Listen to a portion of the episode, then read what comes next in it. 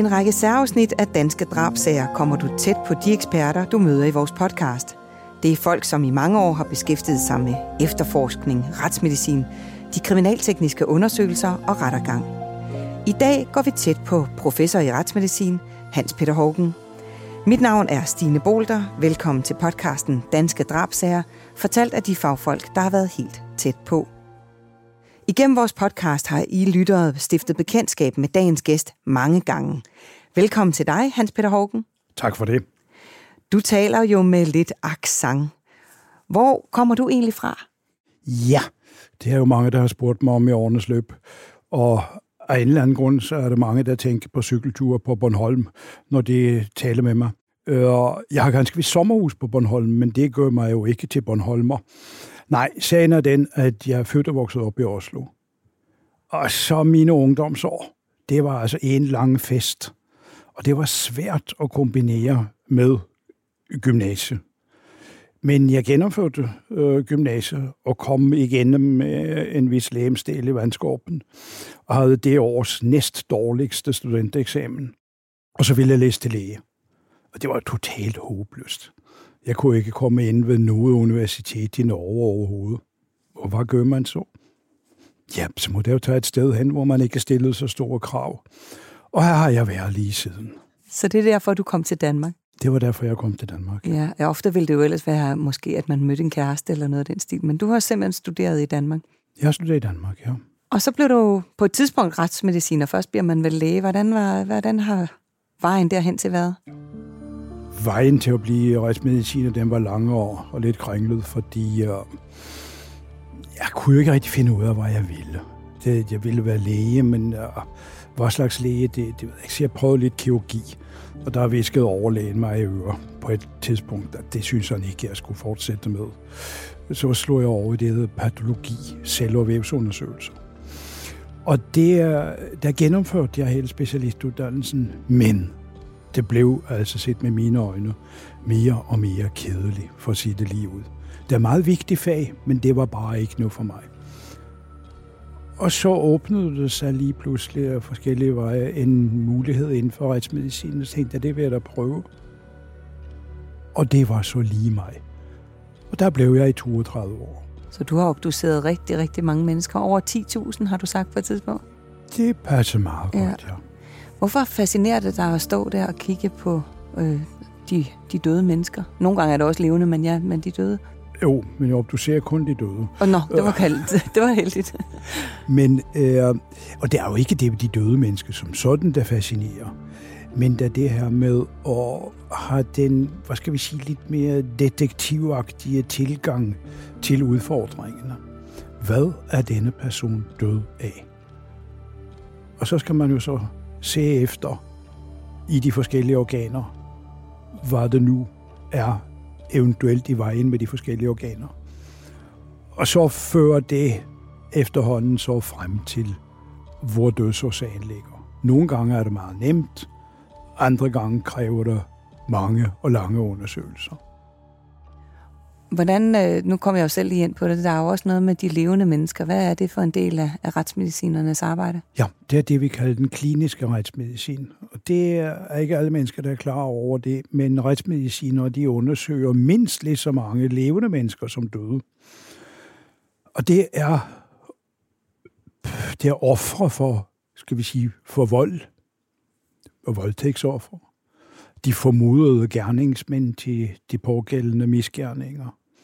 Det kan også være børn, der har blevet udsat for forskellige slags vold, inklusive seksuelle overgreb. Og der er også nogle torturundersøgelser, vi laver på øhm, øh, flygtninge, som fortæller, at de har været udsat for tortur i deres hjemland. Og hvis det kan have betydning i forbindelse med asylbehandlingen, så øh, bliver de henvist til os for undersøgelse på tegn øh, på tortur. Og det, altså, grunden til, at vi foretager disse undersøgelser, det er for punkt 1, det vi kalder dokumentere. Det vil sige, at vi skal beskrive de skader, der er. Og punkt 2, det er så øh, øh, biologiske spor, vi skal samle. for eksempel voldtægtssager, at det er jo overordentligt vigtigt. Altså, kan man finde noget, noget sæd et sted, med henblik på, at det kan DNA-undersøges og sammenlignes med eventuelle mistænkte i, uh, i sagen. Og så det sidste så er det uh, øh, at konkludere ud fra de voldstegn, vi har fundet, hvad vedkommende har været udsat for. Og så skal vi sige sammenligne det med de oplysninger, vi har fået i sagen. Er det sandsynligt, at vedkommende har været udsat for den og den og den type vold? Og hvis vedkommende ikke kan forklare, hvad der er for slags vold, fordi han eller hun har været slået bevidstløs lige med det samme, så kan vi sandsynliggøre, at det er det og det og det, vedkommende har været udsat for. Hvordan er det, når man så for eksempel har et voldtægtsoffer, som vel er dybt øh, berørt af det, der er sket? Øh, hvordan griber, griber du det an, dengang du, du stod i det? Altså, at undersøge et voldtægtsoffer, det, ja, det kan være forskelligt ud fra, hvordan øh, pågældende har det.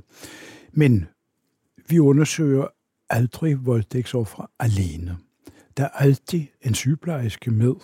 Det foregår på hospitalet i Københavnsområdet, foregår det på øh, Center for Seksuelle Overgreb på Rigshospitalet. Og der er det specialuddannet personale, som kan det der med at tage sig af offer. Og når vi så, skal vi sige, snakker med voldtægtsoffer, jamen så er de igen nu med respekten og forståelsen. Altså, vi sætter os naturligvis ikke ned og græder sammen med voldtægtsoffre.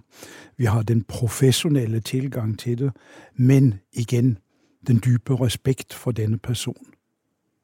Og behandle hende, der er jo typisk kvinder, øh, og behandle hende ordentligt, altså værdigt, og klart og tydeligt, og sige, hvad man skal lave, og forklare, hvad det drejer sig om og også forklare nødvendigheden af at foretage den undersøgelse. En hver undersøgelse skal jo have et formål. Ja, og jeg kan forestille mig, at det, de mest har lyst til, det er at komme i bad og komme hjem. Ja, nemlig. Ja, og det, og det, det har vi også fuld forståelse for. Men det er derfor, det er så vigtigt, at den undersøgelse bliver foretaget inden, for der der vi har mulighed for at sikre sporene. Mm. Og når I så undersøger mulige gerningsmænd, Ja. Altså, jeg kunne forestille mig, at de også kunne måske være lidt aggressive eller irriteret over at være til, i den situation. Ja, Hvordan og der, der, har, der, har vi ikke en, uh, der har vi ikke en venlig, dygtig og omsorgsfuld sygeplejerske med. Nej. Uh, der har vi politibetjente. Ja, de kan jo også være venlige, og, og, og de er jo dybt professionelle. Men der har vi altså politi til stede ved undersøgelsen. Og heldigvis så foregår det jo normalt rent fredeligt. Og der er det jo også igen, vi forklarer personen, som skal undersøges, hvad det er, vi undersøger, hvad vi tager prøver. Og der er det nu igen også, at vi skal være professionelle, neutrale. Altså, jeg kan jo ikke øh, begynde at skælde en, en person, som er mistænkt for voldtægt, og kalde ham sprogets værste gloser. Naturligvis ikke. Det er nu med at være høflig og korrekt og neutral ved undersøgelsen. Og der undersøger I for, øh, der aftør, laver I aftørringer, ved ja, jeg blandt men altså, det, det gør vi også på offrene, men der er det jo aftørringer. Det, det vil jo sige, det er igen det, vi er ude efter. Det er blod, og om det skulle være sæd, spyt. Altså, det er, vi er ude efter, kunne det være noget DNA fra offer, hvis det nu har været en kamp, måske krasset hinanden. Øh, og der ligesom vi på offer øh, tager negleskrab, som kan undersøges for DNA. For det tilfælde, at øh, offer har krasset gerningsmanden, så kunne det være DNA fra gerningsmanden under neglene. Og det samme gør på gerningsmanden, om der skulle være noget fra offer. Og vi tør af omkring munden og naturligvis på kønsorganerne, og hvor det nu ellers måtte være relevant. Og det bliver så sendt til... Øh, det bliver sendt til retsgenetisk afdeling, som er en Retsmedicinsk Institut, hvor der er specialister, som undersøger med henblik på at finde DNA. Og der er ingen af os jo har den samme DNA-type, bortset fra enæggede tvillinger. Øh, så vil man jo kunne komme med nogle stærke indicier på, hvem der er gerningsmanden, øh, hvis der er sammenfaldende DNA.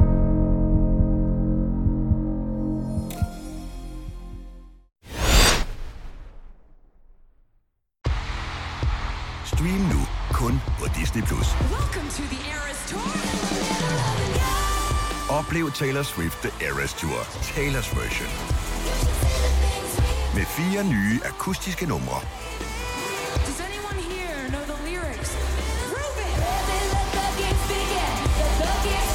Taylor Swift The Eras Tour, Taylor's version.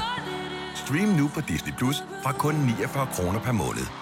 Abonnement kræves 18 plus. Kender du også det? Køkkenbordet flyder med brugte tallerkener, og opvaskeren skal fyldes igen, igen, igen. Hvorfor er det altid dig, der skal fylde den, når alle nu ved, at det er dig, der hedder det allermest? Kunne det måske være, fordi de andre ikke kan finde ud af at fylde den ordentligt? Bare rolig, det er helt normalt. Og hos Normal, der har vi alle de ting, du skal bruge for dit service, din maskinekold, skinnende rene, og det til møg beskidte lave priser. Normale varer, unormale priser. Harald Nyborg. Altid lave priser. 20 styk, 20 liters affaldsposer kun 3,95. Halvanden heste Stanley kompresser kun 499. Hent vores app med konkurrencer og smarte nye funktioner. Harald Nyborg. 120 år med altid lave priser. Vi har opfyldt et ønske hos danskerne. Nemlig at se den ikoniske tom skildpadde ret sammen med vores McFlurry. Det er da den bedste nyhed siden nogensinde. Prøv den lækre McFlurry tom skildpadde hos McDonald's.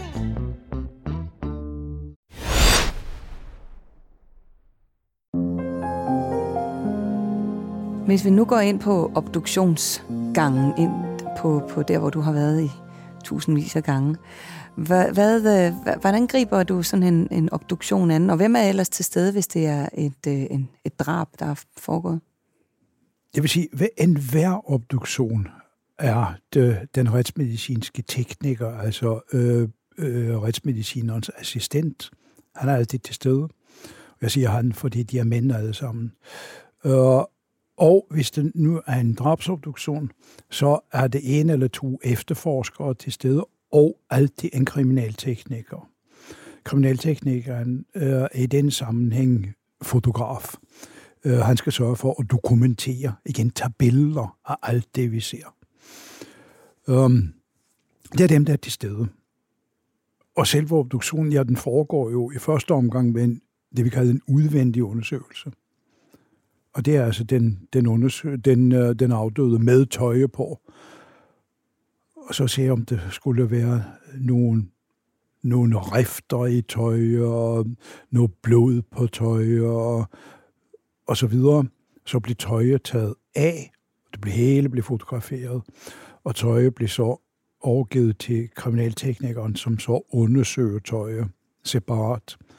Så når alt tøjet er taget af, så er det at undersøge den afdøde udvendigt. Er det knivstik? Er det skudmærker? Er det blå mærker, hudafskrabninger? Og så, altså tegn på vold. Og det bliver nøje dokumenteret, altså fotograferet af kriminalteknikeren, og dikteret af retsmedicineren. Retsmedicineren har en lille diktafon, og diktere det. Og når der er færdig med den udvendige undersøgelse, og man så ligesom har dannet sig et billede af, hvad er det? En del af det vidste man måske på forhånd, men der kommer meget tit flere ting frem. Når det er på plads, så begynder den indvendige undersøgelse med, at den afdøde bliver åbnet, hvor det bliver skåret op fra, fra på siden af halsen og ned til brystbenet, og fra brystbenet og hele vejen ned til kønsbenet. Og ydre hud og underhud og muskulatur blev krænget til side. Ribbenene blev klippet op på hver side og løftet ud, så man kan komme til at undersøge lunger og hjerte. Og så bliver de enkelte, det vil sige, så bliver organerne taget ud i en blok. Det er øh, den øh, retsmedicinske tekniker, som går det. Og den blok, det vi kalder organblokken, bliver så lagt over på retsmedicinerens arbejdsbord, som også er et stålbord med masser af huller i, fordi man bruger også en del vand under undersøgelsen. Øh, og øh, så begynder retsmedicineren at undersøge de enkelte organer, og det går altid efter det samme mønster.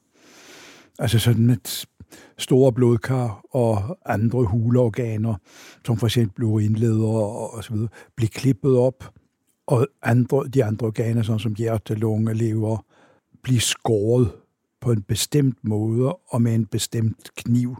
En, en langt nærmest svær, som vi kalder for lungekniven.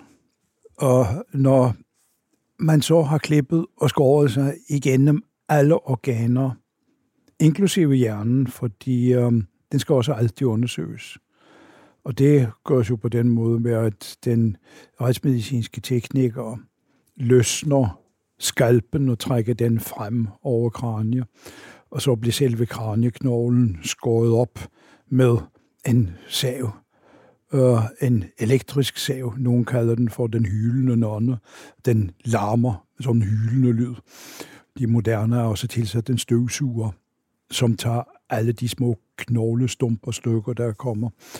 Så det, det har nogle arbejdsmiljø at gøre.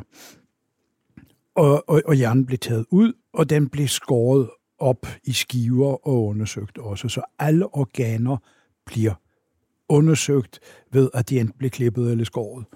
Og så tager man måske nogle små vævstykker fra øh, øh, organerne med henblik på at lave øh, mikroskopiske undersøgelser af det, hvis der er nogen, man nu har mistanke om, eller bare for at være på den sikre side, så tager vi små vævstykke fra alle organer og gemmer dem øh, med henblik på øh, senere eventuelt mikroskopi, og så bliver det taget prøver fra, og det er blod, øh, primært til retskemisk undersøgelse. Altså undersøgelse for medicamenter, alkohol, narkotika, giftstoffer det er meget, meget stort arbejde. Det, ja, tager jo, det, det kan jo tage mange timer. Ja, ja, det kan tage mange timer.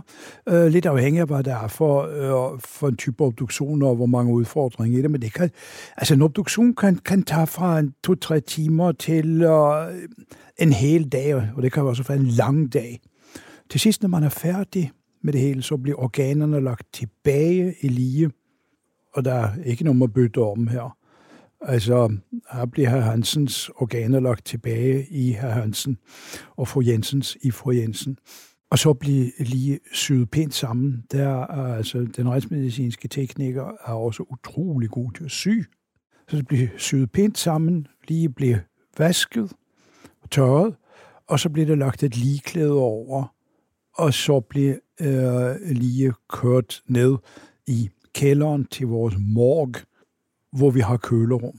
Og der blev den døde opbevaret indtil, hvis nu er drab, indtil politiet har givet grønt lys med henblik på at frigive lige, så bedemanden kan overtage videre.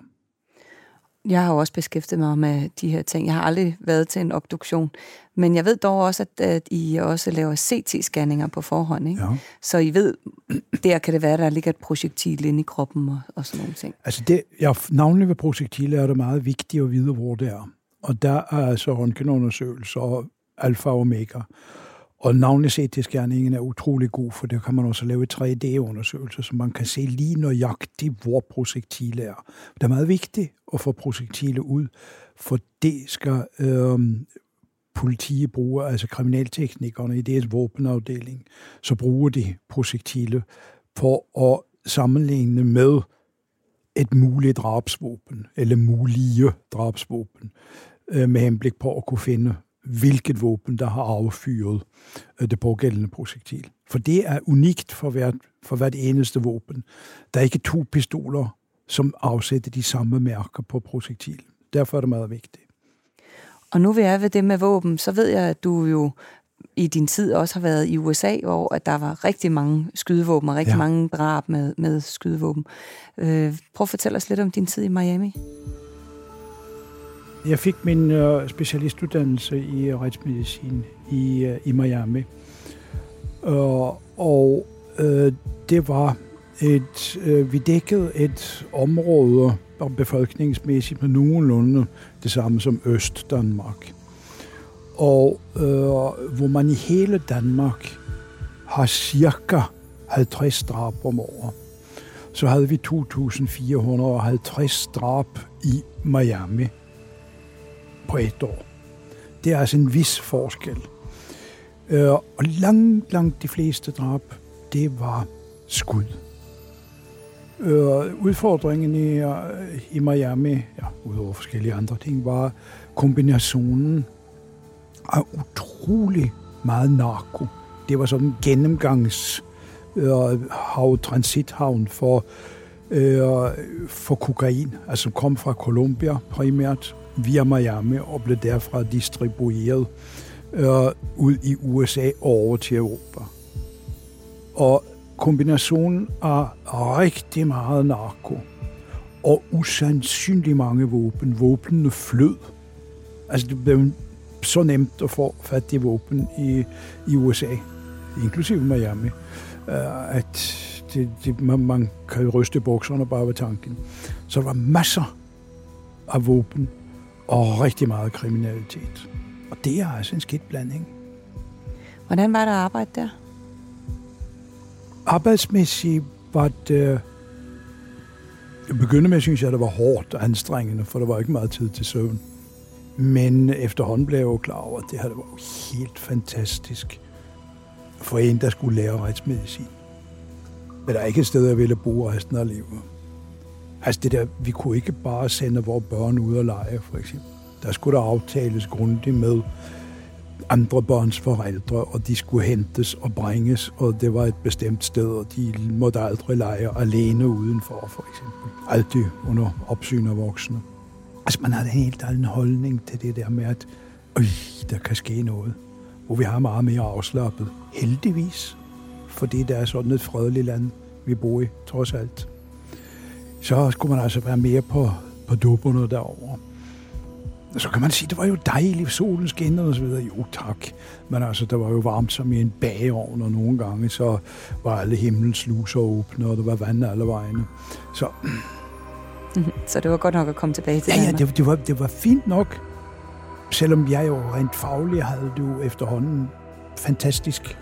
Jeg synes, jeg lærte så meget, og efterhånden blev jeg klar over, at jeg beherskede flere og flere ting, øh, som gjorde, at øh, arbejdsmæssigt blev det nemmere og nemmere, og jeg kunne ligesom koncentrere mig lidt mere om detaljer, jeg synes var spændende og så videre.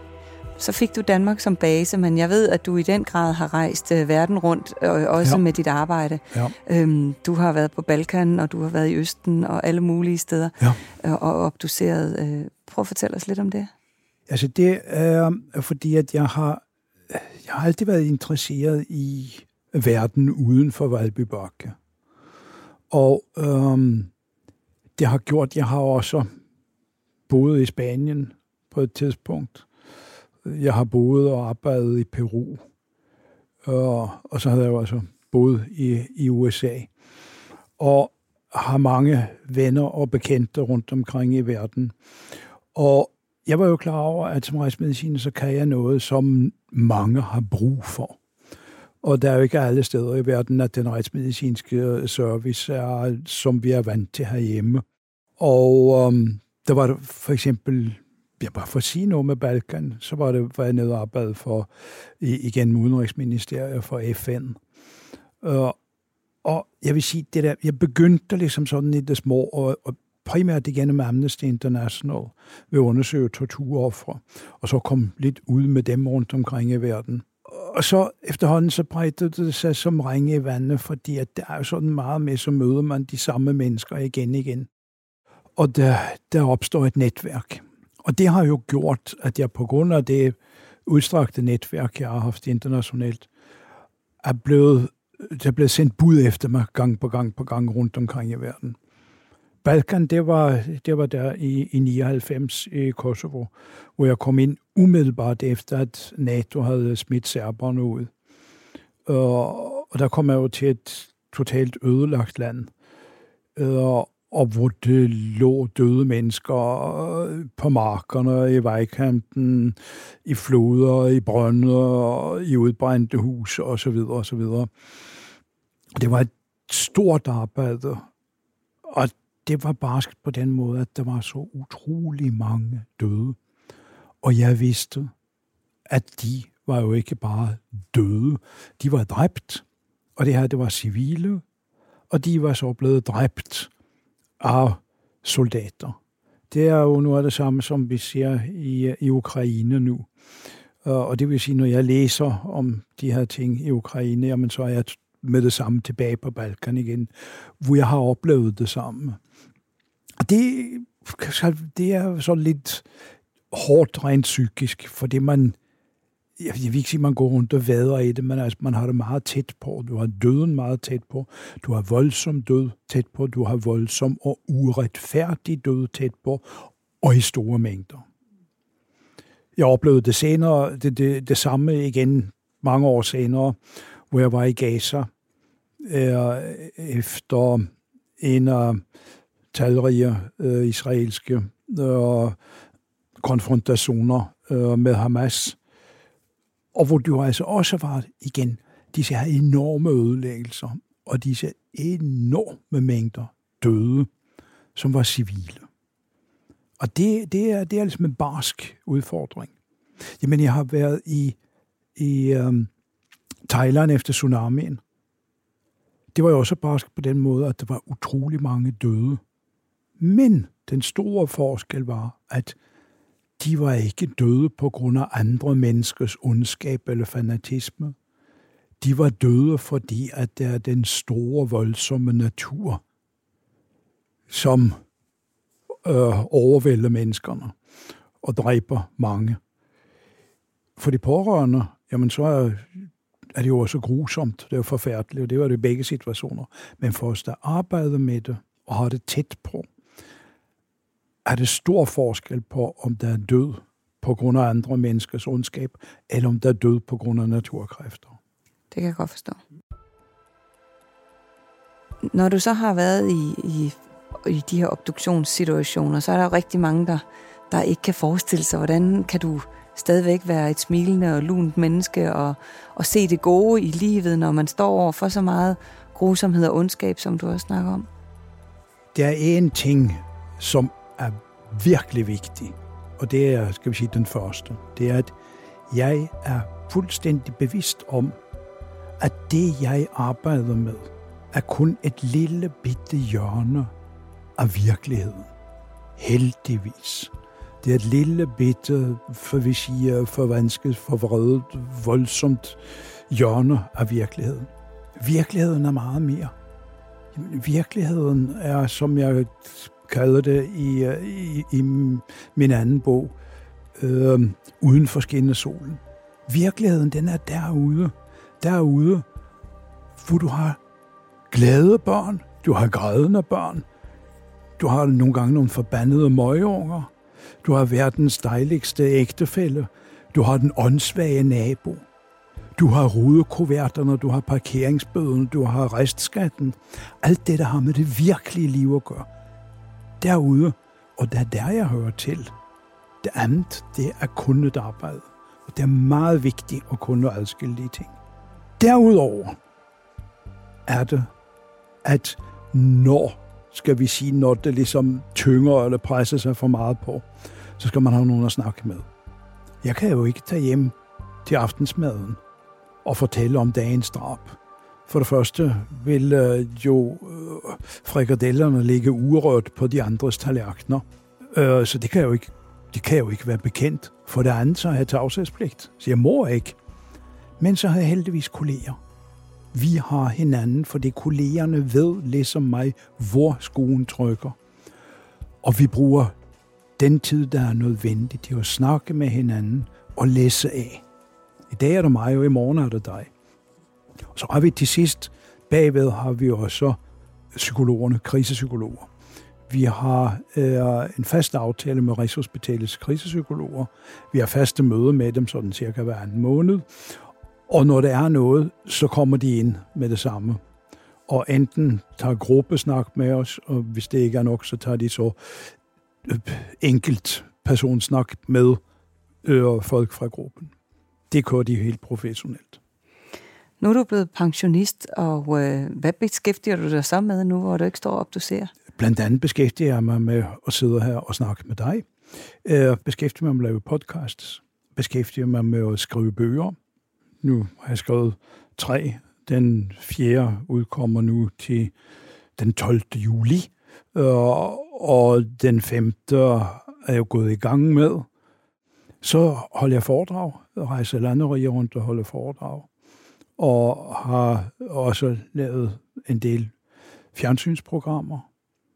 Så det, jeg ligesom beskæftiger mig med nu, det er formidling af mit fag. Altså formidlet det ud til ganske almindelige, normale mennesker. Mm. Ja, fordi du har haft et rigtig, rigtig spændende arbejdsliv. Det synes jeg. Jeg synes selv, der har været indholdsrigt og spændende.